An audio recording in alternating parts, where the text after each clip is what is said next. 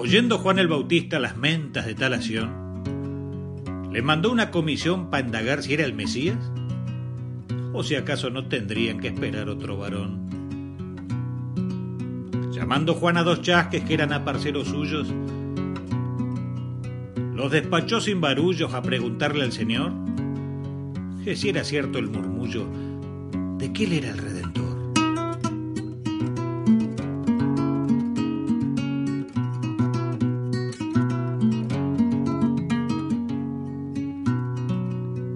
Estaba Jesús curando cuanto calaña de pestes, de epidemias y de infestes diezmaban aquella zona.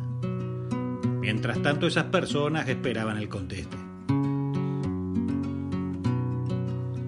Vayan y digan a Juan, dijo al fin a los voceros, cuanto escucharon y vieron, ciegos que ven, rengos que andan, duros de oído que se ablandan y muertos que revivieron.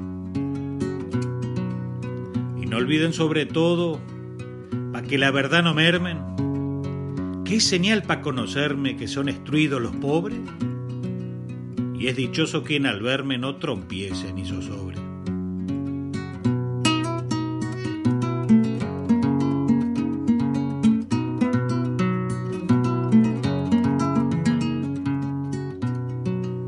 Mientras los dos personeros se iban llevando el rumor, entonces dijo el Señor, haciendo alusión a Juan, que entre los hijos de Adán no hubo un profeta mayor.